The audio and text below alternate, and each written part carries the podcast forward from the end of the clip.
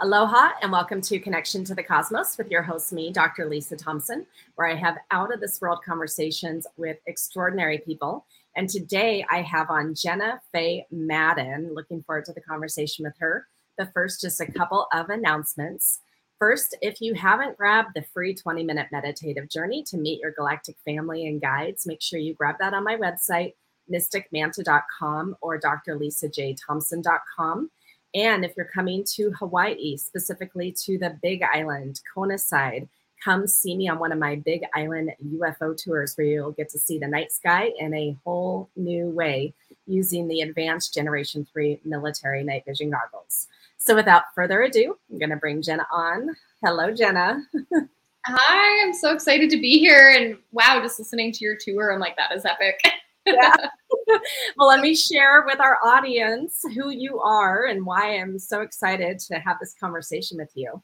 So Jenna Faye Madden is a soul evolution guide, new earth architect, and a seven-figure leadership and business mentor for conscious female entrepreneurs. As the C E O of Soul Meets Strategy, she guides feminine leaders to ascend onto their highest timeline, embody their full magic, and to scale scale their soul business sustainably. Jenna is a podcaster, best-selling author, international speaker, and community cultivator, known for her impactful brand and movement for conscious women around the world.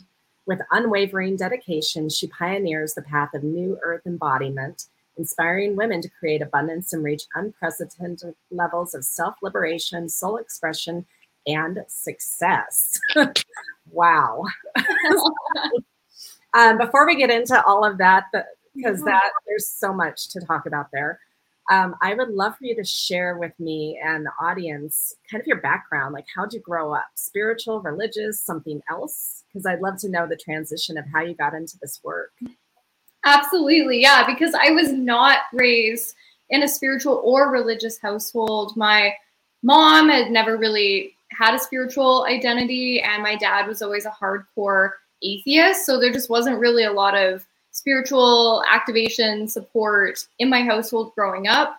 And it was interesting because I think like so many kids were pretty spiritually activated as little ones, but there wasn't really a lot of nurturing of that for me. So it kind of took an interesting kind of turn, I would say, because it actually for me turned into a lot of paranoia because I didn't know how to make sense of so much I was seeing and experiencing. And my mom wasn't trying to gaslight me, but also had no idea about this kind of stuff. So frequently was like, maybe you're bipolar, maybe you're schizophrenic, maybe something's wrong with you. Um, and for me, I mean, it had gotten to the point where I like couldn't sleep home alone, hated showering home alone. I was really in a deep fear state at that time because I couldn't make sense of a lot of things. And it wasn't until a lot of therapy and my own spiritual awakening that I started to come kind of back into, you know, the path that I'm on now, that I feel like there was a twenty-five year gap there from childhood to now. So it really was my own awakening path that honestly started with my health journey. I was in a really toxic, abusive relationship. I was living a totally different timeline and working at a corporate job, stepmom, seventy pounds overweight, et cetera, et cetera. And kind of took my health into my own hands and had a big transformation there, which kind of led to personal development, which led to leadership, which led to spiritual awakening, which led to business. So it was kind of this ripple effect that started really with, with my health. Okay. Wow. Yeah. Journey. Um, so what kinds of things were you experiencing in your childhood? Like, were you seeing dead people or what, like what, what's it made you think you were schizophrenic or maybe bipolar? Yeah. The, the main thing was definitely seeing spirit and seeing um, the big one for me, I think, was seeing honestly a lot of my spirit guides. One specific memory that stands out is I was blow drying my hair, and that was a huge fear trigger for me as well. I hated anything sensory, like showering, blow drying my hair if I was alone, because I felt like I wouldn't hear if somebody or something was in my house. So I didn't like that sensation. And then my worst fear kind of came true, because then all of a sudden there was a man in my mirror looking at me confused, like, oh, you can see me, I can see you. And I remember screaming, and I just had no like real sense of like what that really meant. And then that was, that was more in my early teenage years, but going back to when I was really little, even then too, I was seeing a lot of things I remember and making like little beanie baby forts around myself because I had such a fear energetic, because I had no sense of really what these things were or are. And then, I mean, now I, I see a lot of things, but back then it was, it was more kind of fleeting and occasional. And I feel like there's probably a lot I've honestly blocked out and can't remember from that time as well. I, I don't know if others you talk to have this, but I definitely feel like I've blocked out a lot of my childhood. So I have these little fleeting memories, but my inkling is that there was a lot more than what I can actually remember in terms of things I saw. And there was also a lot of experiences of like doors slamming, things moving position, and again, like me not really knowing what to make of that at the time. Mm-hmm. Okay. Well, so how um, how did you start working through all of that fear? Was it in therapy or was it on that more spiritual path? I would honestly say both. I, I went to a lot of different therapists, most of it with mediocre support and results, but I had luckily found a real gem of a therapist who honestly I feel was more of a spiritual mentor in a cloak as a, ther- as a therapist. So she was taking me on hypnotherapy journeys. She was supporting me through a lot of things and really supportive of the more galactic spiritual side of things. So I feel she really helped me open the gateway. She helped me to integrate, to not feel so crazy. And from there, I feel it was just this opening where I just started to see things. I remember going out camping a lot, and all of a sudden I was never looking up at the sky before that and really paying attention to all of a sudden now I would be spending nights camping going, let's alien watch for the night. And, you know, starting to find people who were like-minded, where over time I feel like there was this shift where I realized I wasn't necessarily crazy, and I started to manifest more people who were also on the same kind of frequency, who whether they were on the same page or if they were actually kind of activators for me. And I was learning things and being exposed to things I never really considered. So then I was watching documentaries and going down all the rabbit holes as well from there. Okay. Well, I would love for you to share more about, we'll, we'll stick on that path for a moment. Yeah. We'll, then we'll shift to some of the other things. So I get like, what kinds of things were you getting to experience in that kind of galactic realm, and when you were stargazing, alien watching? Yeah, well, once I started to actually look up, I mean, during the daytime, I started to see the chemtrails and things. During the nighttime, I started to see a lot more of the galactic side of things where, I mean, it only just takes our eyes, I feel like, to actually look at these things to go, huh, that is definitely not a satellite. That is definitely not an airplane. That is definitely the speed, the course in which these things are going, to me, is very obviously extraterrestrial. But then I also started to have more experiences, nights occasionally where I'd actually woke up one night. This was maybe five years ago, a little earlier on my spiritual journey, but waking up being surrounded by gray aliens in my room. And I just started to have more and more experiences like that, which to me made it undeniable that there's obviously more than what we've been told in our society. Yeah. Well, so with the, with the grays, when mm-hmm. you know, there are a lot of people that if they wake up and see something like that, they immediately have a fear response, even though it's not necessarily like a scary experience. So when you were experiencing that, did you still have fear, or were you like, oh, hi?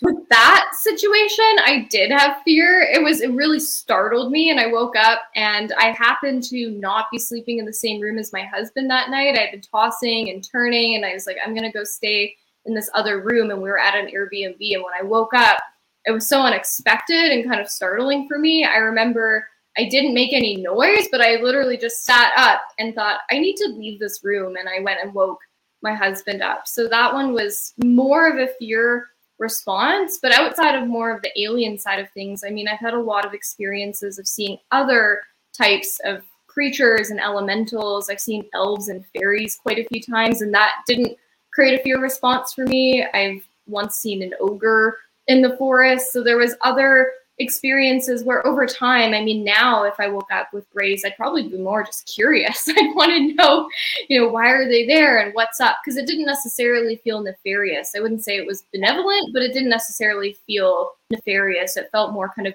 like a neutral curiosity of observation when I think back to the energetic of that specific time. Okay. Well, and I love that you said that, because, you know, depending on which specific gray race it was. I mean, it's the Zetas, you know, they really are unemotional. So they're very neutral. Yeah. It felt very neutral. Yeah. And um, okay, well, so when you saw elves and fairies and the ogre, um, were you in an elevated state of consciousness in terms of like, what, what was the scenario where you were able to see those things? Yeah, it's always happened to me in the forest. I'm here in the rainforest in North America, in British Columbia. So like lots of cedar trees, and it feels like very magical. And mm-hmm. I'm not necessarily out looking. It has been a big thing too. I'm not out there like hoping to see an elemental. It's always happened at kind of random times. Like when I think of the elf, I actually heard it before I saw it, and I heard it, it was like sharing this like elf song with me, where I stopped and I thought, that's interesting, because we were in the way deep in the backwoods, my husband and I, and he couldn't hear it, even though he's quite tapped into things. And I was like, no, no, I'm like, that sounds off. And then I look, I'm like, there's an elf in that tree. And then he literally shared this little song. So I hummed it to my husband, and then he kind of jumped off, and off he went. And my husband saw the tree move, but he didn't see the elf at the time. So I feel like it was, you know, obviously kind of like on the cusp, I feel like, of different dimensional frequencies, mm-hmm. where I just happened to be attuned to it in that moment. And I feel like open and receptive. Yeah. What did, just curious, what did the elf look like? Yeah, I mean, I'm trying to I'm trying to fully remember, because it's one of those things that's like you don't forget, but it happens so fast. I mean, he was definitely pretty small, but not miniature, and he was up in the tree. You know, I want to say like the size of a gnome or something, and he had clothes on, like a little elf outfit, as cliche as that sounds. He had a little hat on, and he just, I just remember he had very elf-like features, even though I just got a, like a glimpse of them, like lighter skin tone, but like pointy little, no, like very dainty kind of features. But to me, definitely gave the energy of an elf, not something like a fairy in terms of how he moved, like small and dainty, but more like bipedal, moving around, like not necessarily like fluttering around per se. Okay. Well, and you're the first one that I've had on that actually wow. has the elf experience. So that's why I'm the audience is they're probably going to want me to ask you these questions. Totally. What did it look like? Well, and, um, so you're the fairies. Tell me about what, what they looked like, or what the energy of that was. Yeah. So similar kind of thing, just out in the forest. It was actually near these really magical hot springs.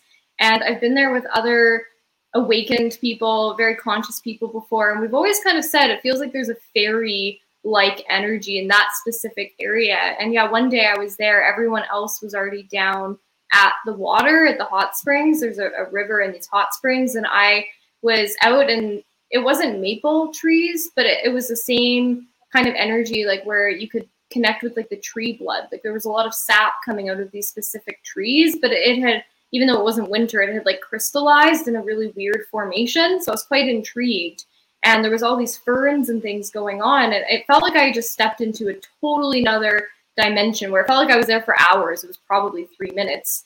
And yeah, I mean, these were very small but obvious fairies that I was seeing, where they were truly, you know, bigger than butterflies, but small, whatever they were, fairy type creatures that were kind of just like fluttering and playing around, where it had like a Tinkerbell kind of energy. And there must have been like twenty of them, and they were all in this cedar grove where I was just standing watching. And, you know, and, and for context, for all of these experiences I've had, which, you know, it's not like I'm seeing them every day. This has been spread out over years. Like never was I on mushrooms or anything when this happened. I was completely sober, but kind of felt like I was in some other sort of um, state, you know, actually just watching them. Like, is this real? But it was long enough to like see and hear and observe them.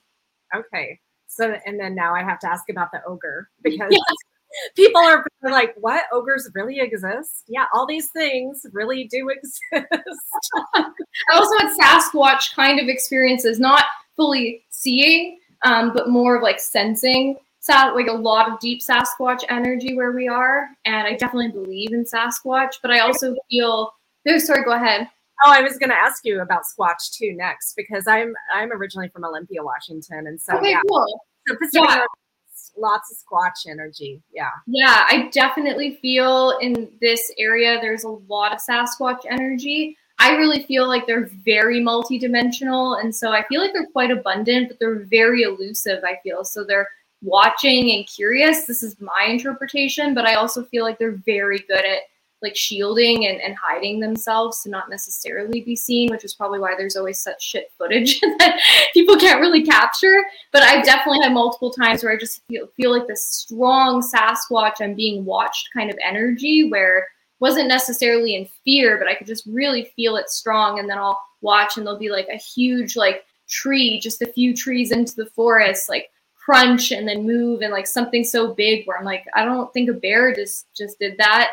Um, so I've had those moments, but the ogre was actually on our old property where we had, again, Cedar Grove kind of vibes. And I was walking with my dog out there. My dog actually saw it first. And at first I thought it was a bear. So I kind of stopped and was assessing the situation. And I kid you not, it was a very Shrek-like experience where not that far, but not that close, but close enough, you know, we're, we're talking several trees away, but very obviously in front of me was a Shrek-like creature, you know, very tall, probably seven plus feet, that stepped out from behind a tree, was kind of greenish in the tint. It, it felt neutral, like it didn't feel um, like super nefarious, more of like a curious, like, oh, you can see me right now kind of curiosity of just observing. But my dog was losing it, and I had my dog on a leash, so we just kind of started to back up. And the ogre watched us back up all the way until I couldn't see anymore, until we eventually were closer to the house and turned around. So that was kind of interesting okay. experience. Yeah. Completely. And I mean, yeah, I guess I would not have ever thought that it would look something like Shrek. Yeah. But, like Shrek-ish, like yeah. not quite the exact, but definitely kind of like large head, kind of like an olivey green skin tone. Really large, was was wearing some level of like clothing, not like dressed to the nines like a human, but like they had some fabric on yeah. and it seemed masculine in nature. Okay. Well, yeah. So these experiences and being able to see into these other dimensional realities, what has that done for you in your life? Hmm. It's a really good question. I I feel like a lot, to be honest, because to me, it's direct evidence of the multidimensional and of us, that there's so much more than what we can see and what we've been told and what we've been taught, which has given me, honestly, a lot of strength in a way. Like it's completely moved, generally speaking, out of fear of these things. And it actually really makes me feel really supported. It makes me feel a lot more in belief that there really is a big shift and great awakening happening on this planet. And it makes me feel that there are a lot of other species, so to speak, that are here and are literally in and out of the earth realm, but are also watching on like a more galactic level. And I, I feel that there's a lot of kind of cosmic laws and galactic kind of rules at play in terms of letting humans play out their experience. But there's also a lot of, I feel like, support at the same time that's here, even even if it's not, you know, direct manipulation. I, I feel very supported at the same time. And, and it also feels kind of, I don't know, like less daunting to take this human experience like so seriously sometimes. Okay. Well, and I totally agree with you on that. um, yes, I feel extremely supported. And I just, I mean, and I, this is why I like having conversations like this, um, because I, one of my missions is to really change the fear-based narrative. And also to, you know, people are not crazy when they believe in things like fairies and elves and dragons. And, you know, these are real beings, right? And so just normalizing, right? Being able to see into other worlds. Yeah, and I mean, there's so much. It's like if we're willing to just be open and we don't have to search, but we're just open. I feel like the evidence, it's like you don't even have to go very far. I mean, I've had dolphin, ex- like more like galactic dolphin experiences on the lake that we live in. There's definitely dragon energy out here. And we have a friend that randomly inherited a huge mining claim up here, and there's been all this like dragon egg energy stuff going on there. Like there's so many things that I feel like it's undeniable. Yeah. Well, so, okay. So now let's talk about um, how you work with people with this whole like soul evolution, and what, what does it mean to um, be a new earth architect? Yeah, I love it. I love this. Well, I should, because it's what I do. Yeah. um, yeah, well, I, I really feel that my, my work, which is equally like leadership, business kind of stuff of, of helping conscious entrepreneurs grow in like the three D kind of realm into a five D business, but also a lot of it really is spiritual development, because something I found is many of us have had these awakenings, but we haven't necessarily really had the support to integrate a lot of the things, and many people feel alone. And I feel, at least in my experience, so many of us are still deeply in fear states. And I know for me, when um, the world really started to change, even though it was, I mean, really building up to it before that, but you know, that twenty twenty kind of timeline where things shifted, I was like, I'm ready for this, like Earth warrior, like let's wake people up, like yell on the internet, you know, like totally just, I'm ready for it. Let's go. And and I realized that that wasn't really my role, not to say that,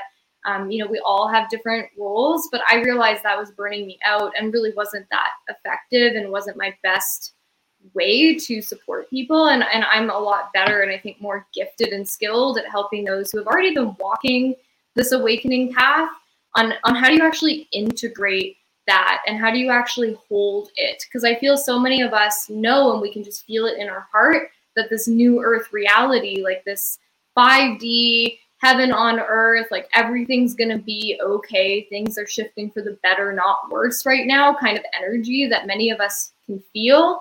Mm-hmm. A lot of us are still getting really caught in kind of the matrix transition of what's going on, where it's kind of looking worse before it gets better sometimes. And I feel like that's where I guess my work really has come in over these years, is helping leaders to navigate through that and really be able to like hold it, even if their family doesn't get it at all, even if they don't have any friends in their physical reality who see the galactic things that they're seeing, or who don't understand their business and how they can literally architect a new life for themselves, you know, a timeline for them that is in alignment with their soul, I feel is, is where things have kind of evolved to into my world.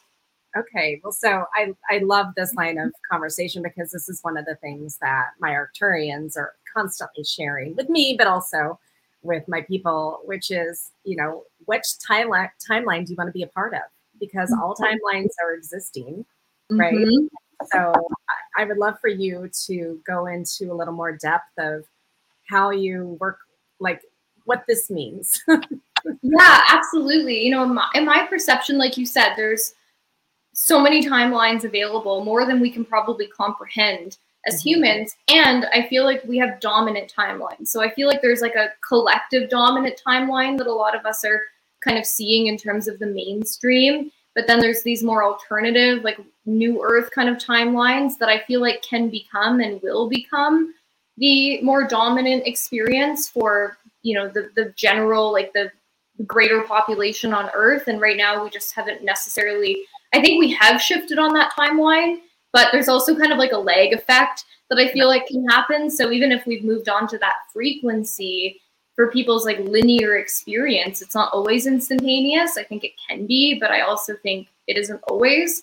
Yeah. So in my perception, we have also our individual timelines that we get to choose from, which helps create, co-create these more dominant ones as well. And so this is where I feel like our own sovereign choices and discernment and awakening really comes into play, because let's say even if the dominant timeline is a more like new earth reality, I mean, people can still choose their own adventure, and they can stay on a less dominant timeline of like an apocalyptic kind of reality. And that might be their whole experience. Not to mention, I think we're still going to see a lot of souls leaving the earth. I don't know about you, but I've been seeing and hearing like a lot of death um, right now as well. And I, I think it's like only just popping off. Not that I'm, you know, trying to project that everyone's going to die or anything, but I do think that there's a lot of souls that aren't necessarily in, in their higher expression, like desiring to be here for this next transition. I feel like a lot of them feel complete and they're kind of tapping out.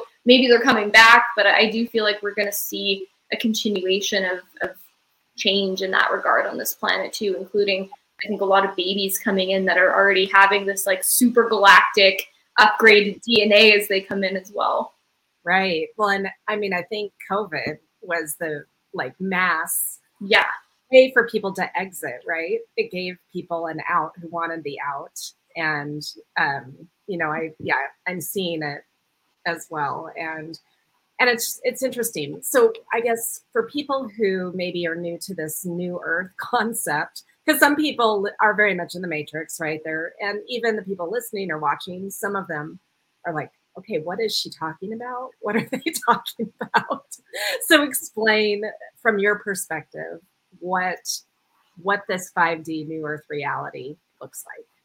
Yeah. Yeah. I feel like the best way to explain it is to give the, the contrast between like three D, four D, and five D. Because I know these are terms that get thrown around a yeah. lot. And I mean, the first thing I want to give context in is, in my perception, it's not like there's only these three dimensions. It's like there is many more dimensions, but I feel like three D, four D, five D are basically like the core frequencies that are dominant here on Earth. And the five D is going to become the more dominant energetic. And up until recently, the three D has been really like the core one on our planet, which to me is an energy of suffering. It's an energy of control. And so both in terms of like everyone on this planet, more or less, but also like ancestrally in terms of lineage, there's just been such deep programming from religion. I think a lot of it too isn't just from humans. I think there's also been other things weaved in here as well. But I, I feel like there's been this general energy of control and basically siphoning of human energy that has basically led to this matrix society that exists around our world right now, where it's based on time for energy, money exchange for people to like just go up, don't do something you're loving, put your hours in, and basically just work really, really hard until you die.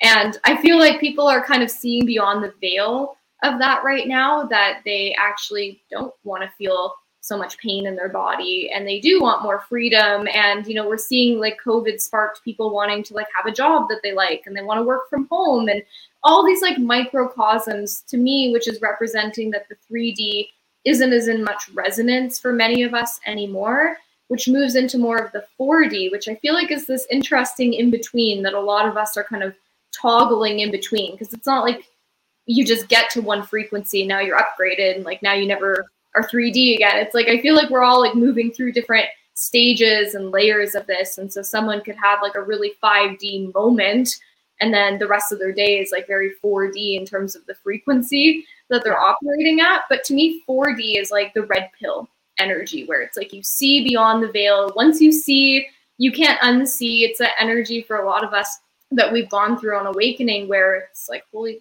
crap, everything I thought was true is a lie. And, you know, people can still feel really alone here. People can still have like hardship and stuff, I feel like, in the four D. But it's this in-between energy where we can see things, but we're still navigating a lot of this three D world in linear time. So that leads us to the five D. And to me, this is where we can move into, it's it's more of an internal thing than anything, but more of a state of loving neutrality, of being that observer where we can see that, we can hold it, we can really upgrade our own vibration and frequency to that of love and trust and peacefulness.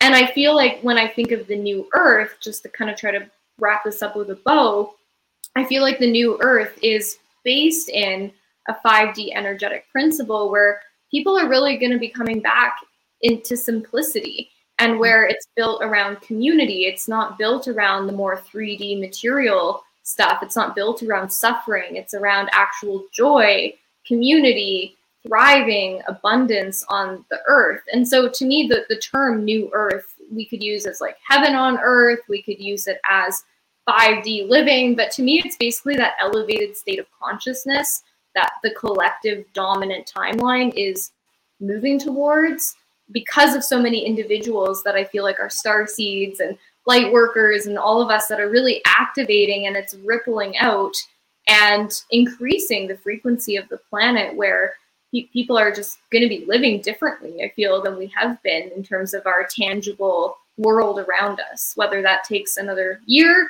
or one hundred years, I'm not totally certain, but I do feel more evidence of it every day. Yeah, I um, I agree with you. I feel more evidence for myself, but I don't know if that's because I'm in my happy little bubble here in Hawaii. I get it. But I'm creating my own kind of forty-five D reality, you know, and I think that yeah. will do that, right, and come operate in that higher vibrational state, then it helps the collective shift vibration as well, right? Yeah, I, I so agree. And I feel like the inner work that we're all doing and the things we're doing with our families, the things we're doing in our communities, like those are just as important as the things that we're doing online, which also can be really important. But yeah, it's it's not about like bypassing, but I also feel like it's about not giving our power away, where I, I feel like I stay somewhat aware of what's going on. And, you know, me personally, like I seem to come and go from Canada because it's just not really in resonance in many ways right now. But at the same time, I can see my own evolution into more of a five D state from where it was, where when COVID started, five days later, I'd sold everything, rehomed my pets, and moved to Nicaragua. And it was like this total trauma response out of fear of like running away. And now, um, as I prepare to head to Mexico and leave Canada again, and since then, I've left and come many different times during that. It's kind of crazy, actually. But now is more of the energy of like running towards, where it's more about, oh, it feels a lot lighter over there. I'm not running away from Canada. I'm not even selling my stuff. But right now, it does still feel really dense. And I've been in this lovely little bubble since I've been back for the last year. But at the same time, as someone who identifies with being a grid worker, whether I want that identity or not, it seems to be in resonance. Sometimes I feel like I'm called to other lands, whether it's for me to get upgraded or if it's to like work with the land or the community there. And that's been a really big part, I feel like, of this whole New Earth transition too, is like a lot of us are like holding the line and like the energy, like going deep where we're called to be. And then some of us are kind of shuffling around the earth board, um, which is also, I feel like, a big part of this transition too, is like literally working with the earth to help raise the frequency. So that's been a big thing too, is, is like not doing it out of fear, but still being flexible during this time as well. Yeah, um, I love that. And I feel like that's why I got called here to Hawaii, because I need like, the energy that I'm here to hold, um, Hawaii needed me to be here. So yeah. I had no reason to move. I mean, everything was good in Olympia, right? Yeah. Sometimes it just doesn't make sense, you know, we just get these soul pings. And I mean, when I went the first time out of here, it was definitely more out of fear. And honestly, even before that, before COVID happened and my awakening kind of hit like the, the big in- increase that I feel like it went on, it was like I tried running to Newfoundland. I tried moving to Australia, Bali, New Zealand, but I didn't even really consciously know why. I just felt like, hmm, something bad's going to happen and it doesn't feel safe. So I'm going to go look for other places. But I obviously wasn't in the right empowered state, because then I kept like getting sent back here. Okay. And then now, you know, I, I left to Nicaragua a second time. And then that time was a totally different experience and ended up helping hundreds of other people move there. And then I all of a sudden felt complete. I was like, okay, I feel like I've done my job here. Came back here. It's like I keep getting sent back to this land. And now I'm also feeling kind of complete here again. And so it feels, that's kind of like the New Earth timeline too, where I'm like, well, if I'm not in limitation, why would I make myself stay somewhere where I'm not feeling in resonance out of what if things close down or this happens? Like it's, it's always figure outable. And I feel very, that's like the protection, you know, being in that five D state. It's not being oblivious to the world around, but also following where we're led and, you know, where feels lighter, paying attention to things like the light and solar codes, where I'm feeling right now, I, I need a winter of being in the sun versus being in the cloud. So just paying attention to that. Yeah, totally get that. Well, so what, what is the draw to Mexico for you? What's your... Yeah, it was one of those things, you know, was never really on my radar. I'm someone, I'm definitely a researcher. Um, so, you know, I've definitely looked at in terms of sovereignty and where it makes the most sense. And Mexico's been on the list, but it was never like, I don't know, something I was taking super serious. But this time I just started getting a lot of synchronicities. I feel like that's another like five D new earth kind of thing where I'll start getting just really obvious signs. And I know that to some level there can be that kind of cognitive bias where if you start thinking about a red car and now you're going to see red cars everywhere. But Mexico wasn't even really, I wasn't even considering leaving the country. And then all of a sudden I get an invite here to Mexico. And then I drive by a sign that says Mexico. And then someone messages me asking if I've considered Mexico. Like it just started to like really stack up. So I thought, hmm, like what's, what's there for me around this? And then I did my research thing, realized how easy, this was one of the more like tangible kind of three D things, how easy it is to get residency there. And I'm also preparing to probably start a family soon. And just with what's going on in Canada, I also felt it's good to have options right now. So I felt, you know, maybe from a more tactical standpoint, having residency in another country, disentangling myself a little bit from Canada felt like a more sovereign thing to do. And yeah, I mean, I was, I got my residency approved same day. And then everything from there has just been this kind of, I follow like what feels light. And so since then, things have just kind of presented themselves where, yeah, now, now it's not like a hard plan, but the general plan is to drive there um, in October. And we've got a short list of places. And also because I feel like there is a lot of like new earth community development kind of stuff going there. And my husband and I, for probably five years now, have been doing different initiatives, things to kind of like build community here. And not to say it's impossible or not happening, but it just, we keep getting met with resistance and it doesn't really feel like there's a lot of motion forward. And something I've noticed on my path as a visionary person is sometimes that inclination to just have to like make it happen and do it from the grassroots up. And now I'm at this point, I don't know if it's because I'm getting older or what it is, but I think, hmm, maybe I don't have to just do it all myself. You know, maybe I can just join something existing. Maybe there's other possibilities. I feel like that's like that five D energy again of not getting so like rigid and attached to stuff where I've just thought, hmm, well, maybe before the community we're supposed to be a part of in Canada takes form, if we're meant to, mm-hmm. it seems like Mexico is feeling easier. It's feeling lighter. It's more accessible, et cetera, et cetera. I'm like, well, you know, on my highest timeline, I'm like, well, of course I own homes in multiple new earth communities. So I'm like, where do I go first? You know, like, where do I go next in order to have the first home that will unlock,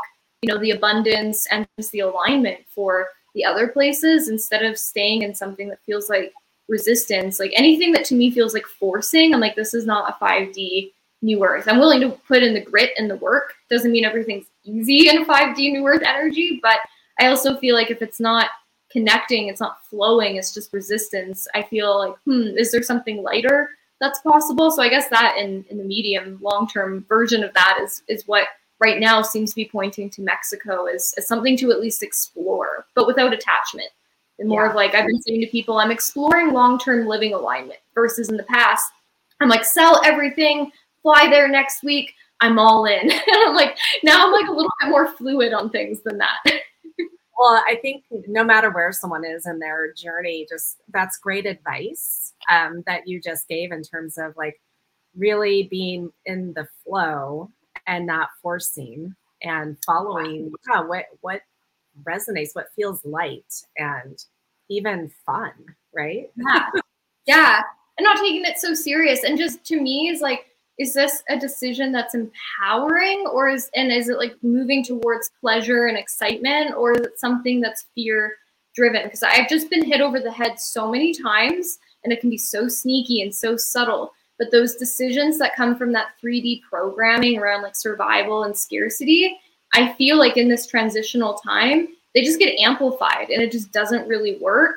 You know, example being my first thing I did in Nicaragua was like throw money of like my house savings I had down into a development that's now gone nowhere. So my money's been locked up. And like, those are the things where I'm like, well, what energy state was I in when I made that investment? It was a total fear state. And so I've really learned a lot from that, that also on the flip side, when I'm coming from a place of expansion and alignment and discernment, a lot of magical things have happened really fast as well. So I feel like it's like that, that's like the difference between the two, where, you know, we can make, it's not wrong decisions, but just decisions that end up in more like density, and, and they keep that old energetic in our field because we made the decision or action from that place. And there's like that law of cause and effect at play during this time for sure. Yeah. So, okay, let's kind of shift to your business stuff. Yeah, yeah. You to talk about like who your ideal clients are, like how you work with them, and um, where, I mean, so in the five D, how does money come into play over there compared to, wow. I mean, you know, people want their money, but yeah, so if you can talk about that, I would love to. Absolutely. Yeah, I'm so happy to speak about all of this. I mean, from like a business lens, mostly I work with women, although I certainly have worked with men as well. My my kind of brand is more woman-centric, mostly just because I'm really passionate, I feel like, about helping women, and I feel like it's a big part of the transformation on the planet right now. But is, to me, which I guess to give some context to, when I was on my awakening, and I still am, it's not like I'm ever complete, right. But when it really like took off, when I had quit my corporate job, I became a Reiki master teacher. I was like a little sponge when I quit my job. So I was like signing up for as a personal trainer. I was signing up as a nutrition coach. I was signing up to do my Reiki. I spent like two years just like soaking up personal development and like new modalities and, and things, because it was my first real exposure to entrepreneurship. And so I was kind of bootstrapping it, you know, doing a lot of sessions, just kind of getting my feet wet. And it kind of just transformed when we decided to travel for full time, my husband and I. So I kind of started this whole business thing, and we decided to travel. And I remember first off being totally confused at the time and kind of delusional too. I was like, cool, I could become an online millionaire and we'll just be driving around and staying at Airbnbs. That's cool. And I didn't really realize the level of like work that had to go into building an online business and brand. So it took a little longer than I thought. And I remember too, my husband said we, we didn't have room for my massage table, and I cried, and I thought, well, what if I need someone on the road and they want a session? What am I going to do? So it was this whole transitional kind of weird time where I certainly wasn't making much money, um, but I definitely had my heart in it. And I realized though through that process that you have to actually, if you want to build a business, you got to treat it like a business. So as I established my business, and it was still more in like the healing, personal development, leadership kind of stuff, spiritual stuff. Um, I just found that there was so many women at that time, this was like five years ago, where they just, it was the same thing all the time. Well, how did you quit your job and build this business? How did you do this? And so I kind of fell into business coaching. I mean, I had a leadership and business background in corporate, but it wasn't really what I was trying to build a business around.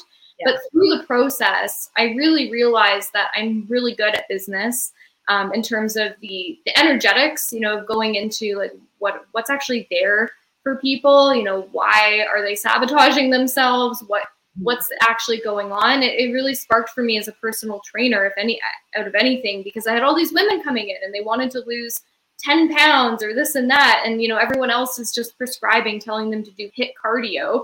And I was like, look, Susie just wants to have confident sex with her husband and go to the beach to Mexico and feel good in a bikini. She doesn't need that, you know? And so I realized like the coaching piece, and that most people, what, what they want versus what they need, it's like usually two different things. So I got really passionate about like the mindset and what's under the surface, and taking kind of my spiritual background into the leadership side of things, of who is someone becoming. And then the business has always just come really natural. Plus, I guess, just the many launches, the many flops, the many failed forwards, the many, you know, tens, well, over this, about quarter million dollars at this point, you know, joining programs, like just immersing myself all in on it. Now I just feel it's just a very natural state of being for me to help people plan like the actual linear stuff that needs to happen in a business as well. So I guess that's where my work has really evolved and comes into at this point is mm-hmm. what's the person behind the business, and how are they going to feel successful and not burnt out? And then what actually needs to happen in order to get their work out, because I still love all the spiritual stuff, but I feel like I'm much better at just infusing it as opposed to kind of identifying as, say, a healer or someone at this point, because I feel like at this crazy time on earth that we're in, I'd rather see, you know, thousands of the light workers and the new earth visionaries and people be supported to like get their stuff out there than little me just trying to like do it by myself. So that's kind of like, I guess, where like the mission and the focus went to. And um, I'll stop there, but I can speak to the money piece after as well. Okay. Yeah. Um, well, so yeah, let's go to the money piece. Yeah. yeah. Okay, cool. Yeah. Um, so, I mean, on the money side of things, my perception, zooming out into like a true like new earth reality, when like the dominant timeline experience really is this five D frequency, I, I do feel like the actual tangible money exchange will become obsolete. Like it will be transitioned out at some point, because it'll be what it's always meant to be, of just exchanging energy, services amongst each other, you know, of everybody in their gifts and their magic.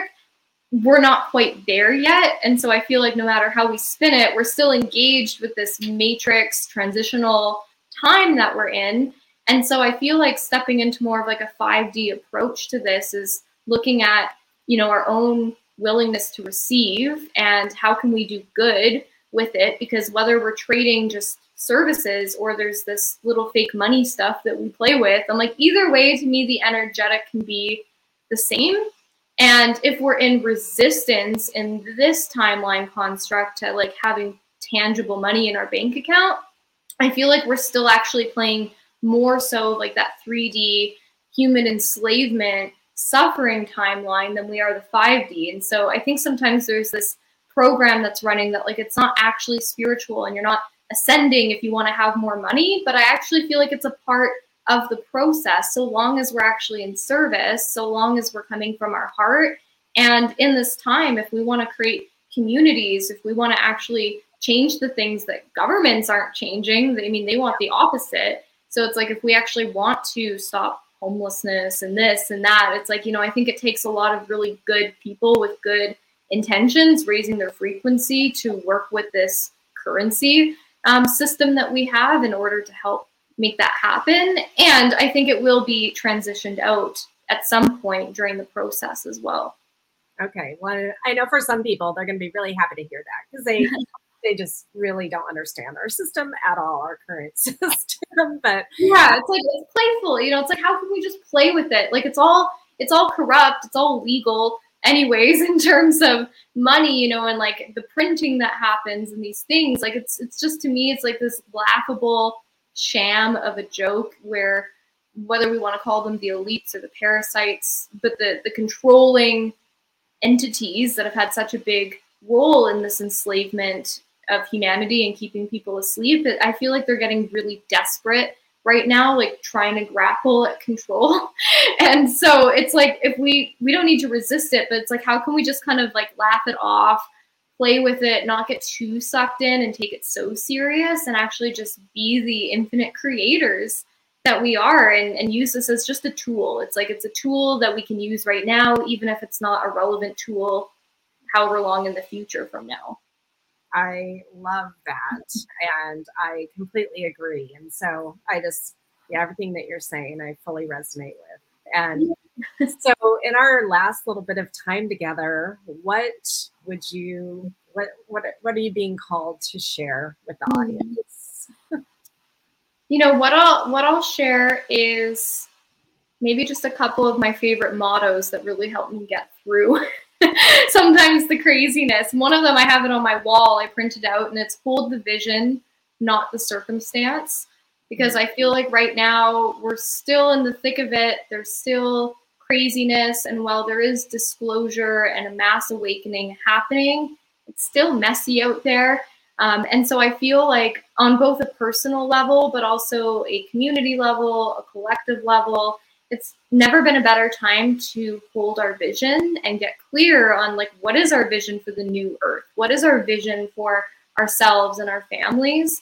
And be able to hold it, you know, like actually, whether that's reading it every day, but connecting to it. This could be visualizing, journaling, whatever, but like holding it close to us So when things are crazy, we can come back into it. And if we feel like it isn't possible and we can't have it, like that's, I feel like, where the most important inner work is right now, because if we can't connect to it, we can't feel it. How are we moving on to like that timeline for ourselves and for the collective? So I feel like it can kind of help illuminate us and keep us accountable to like what inner work needs to happen, you know, what healing, shifting, alchemizing can we do in order to keep stepping into that highest timeline. Because I know for me personally, it's not a walk in the park. And even this year, I mean, there's been moments where things felt really hard and it was like hard to connect. And if I didn't intentionally do it, I can see how people can just get sucked up, um, you know, back into the matrix, you know, and go against what they actually desire for themselves. So I feel like it's like a daily practice and like protocol to really connect into the vision and to remember, this is one of my other mottos, that we can make magic in the mess.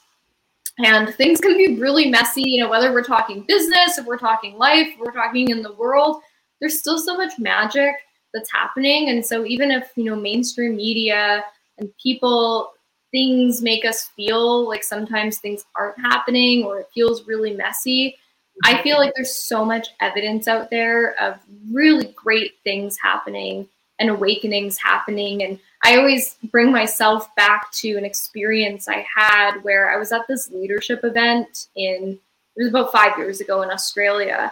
And it was, it was rough. Like it was really good, but it was rough because this was an event that did everything from like somatic deep healing from childhood to I had to go and rap I like big butts to people on the streets of Brisbane to like everything in between. And so I was getting like ripped apart and having to do all these crazy things over this five day event. And two days of the event, we had this stretch and there was about a hundred leaders that were there and we had forty-eight hours. And by the time really it started, it was like more like thirty-six to create thirty thousand dollars for charity as a group. So we had to like sell the charity. We had to come up with thirty thousand dollars to go to this charity while from like eight a.m. to midnight, we're in these like crazy workshops. So there was minimal time for this to happen. But somehow in between all of it, we exceeded and we raised thirty-eight thousand dollars for child trafficking in this little span of time while I was completely like ripped apart as a broken person, getting rebuilt again. And so anytime I like tell myself like, no, like, you know, this is impossible, this can't happen, I think, well, you know, we really did make magic in the mess when that was going on. And so I feel like for anyone listening to this, maybe you didn't have that exact experience, but I guarantee everybody has an experience where things felt really bleak, things felt really hard, but still something really magical happened during that. That was like direct evidence of the vision mm-hmm. and what you know to be true and what you know to be possible. And I feel like we have to use our discernment and our, our own inner strength and authority to intentionally connect back into those things so that we can keep going and persevering through all of this. This is where I feel like we are architects, we are pioneers of our own reality and the collective reality as well. Like it's not, this is not really the time to coast. Like it is the time to self-nourish and take care of ourselves. But I feel like for a lot of us right now, it's about really being intentional at the same time. Yeah. Beautiful. So please share where people can find you and um, socials, website, all of that good stuff. Yeah. Thank you so much, Lisa. I am around online for sure. So website wise, and this is where everyone can find all of the links and all of the things, is soul meet strategy dot com.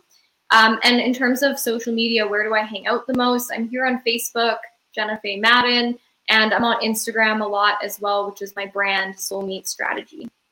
Okay. Well, it has been such a pleasure to have you on, and I'm sure the audience has really enjoyed this like I have.